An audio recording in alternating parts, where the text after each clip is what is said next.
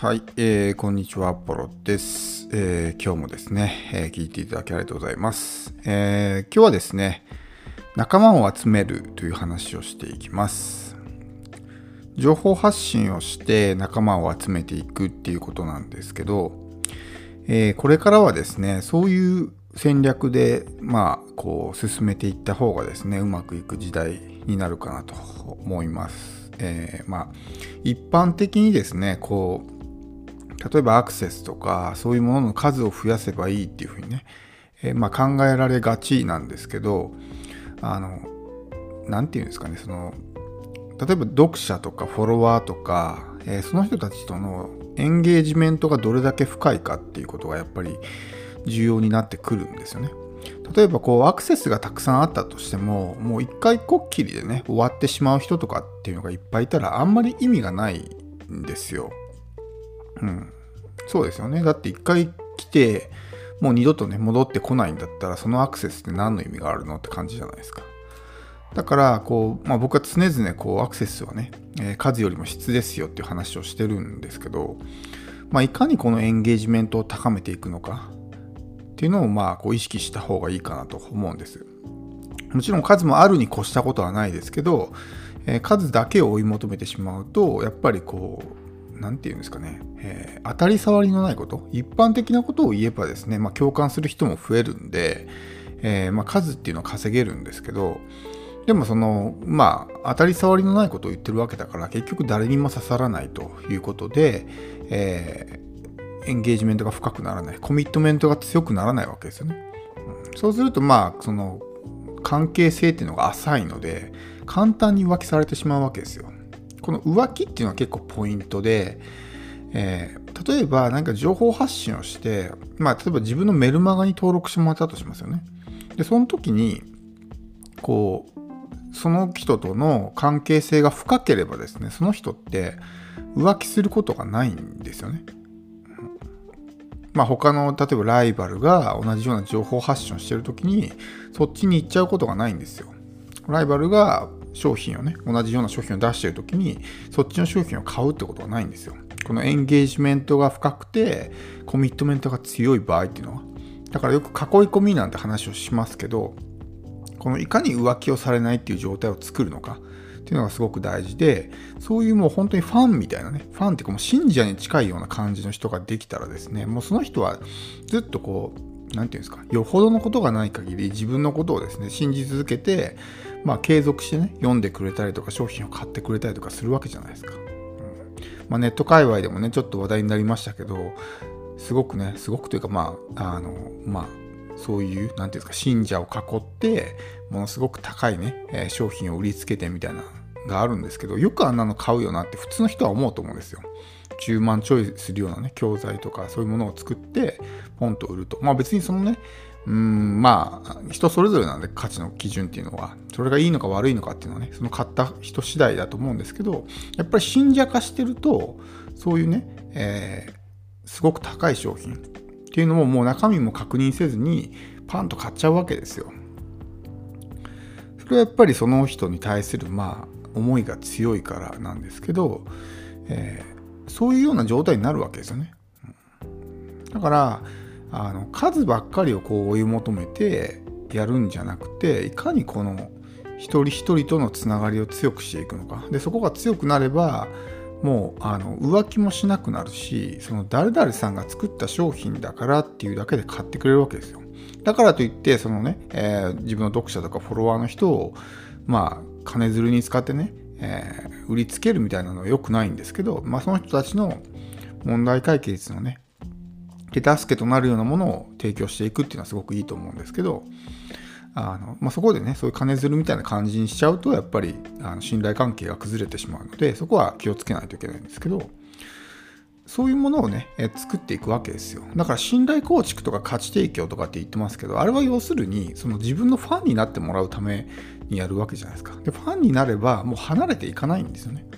だからそんなわざわざ検索エンジンで上位とか取らなくても一定数のねアクセスが来るわけだし、えそういうね数をバーンと売るタイプじゃなくても一件一件のね単価が高いからそんなに数を売らなくても稼げるみたいな状態が作れるわけですよ。でこれからはそういうようなですね戦略の方がうまくいくかなと数をこうバーンと稼ぐっていうのは一時的にはものすごく稼げても持続しないっていうのがねあって簡単に浮気されてしまうのでライバルが同じようなことをやってたらですねまああのすぐにね、えー、奪われてしまうっていうふうになるんですよ。やっぱりこう自分の好きなことをですねまずは情報発信するのがいいかなと思います。このゼロステップの人は、えー、まあ、自分のね好きなこと興味のあることとか情熱のあることを情報発信してみるといいかなと思います。まあ、分かりやすいのがですねこう YouTube とか見ると分かると思うんですけどなんかもう本当に趣味に没頭してるだけの動画を上げてるだけですごく視聴回数が増えてるものってあるじゃないですか。ああいうのって、まあ、同じような趣味とかを持ってる人からするとすごくもう楽しいんですよね。だからそういう人が何回も見るんですよ、やっぱり。うん、なんかすごく、まあ、マイナーなというかね、えー、ような趣味とかであっても、めちゃくちゃこだわってやってるようなね、その風景を撮影してるだけで、同じような興味を持った人が集まってくるんですよ。でそれをね、まあ、どうやってマネタイズするのっていうのは、まあ、それぞれ考えないといけないんですけど、もちろん YouTube でね、え、ある程度こう視聴回数が増えれば広告収入も入ってくるっていうのはありますけど、基本的にその、どんなものでもね、マネタイズできるんですよ。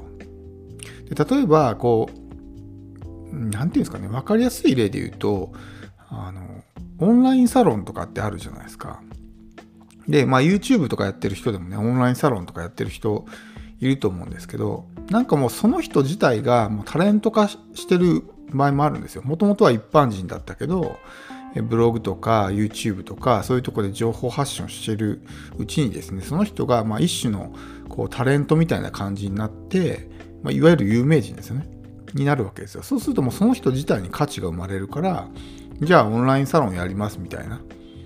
ことを言って、そこにもう集まってくるわけですよね。で、それでもうそこでまあ月額制のお金をいただいて、マネタイズみたいなこともできるわけですよ。でも実際そのサロンの中身を見ると、あんまり別にそんなね、大した内容ではない。でももうその発信してる人自体に価値があるから、もうそれだけでね、えー、まあ、その参加者は喜んでくれるわけですよ。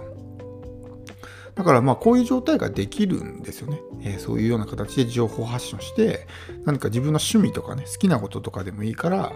え情報発信をすることによって、まあ、同じような仲間が集まってくるんですねで。仲間が集まってきて、そこのエンゲージメントが深くなればですね、もう自分自身が商品みたいな感じになるんですよ。だから、えー、自分の好きなことをですね、まあ、例えば、えー、商品にまとめて売るだけでも、もうそれだけで買ってくれたりとか、そんなコピーライティングのスキルとか、そういうものがなくてもですね、えー、もう〇〇さんが作った商品だからっていうだけで買ってくれたりとかあるし、えー、〇〇さんのね、オンラインサロンだからっていう理由だけで参加してくれたりとか、もちろんそれで、えー、まあ、クオリティがさ、ね、低いものばっかり出してたら離れていく人もいるとは思うんですけど、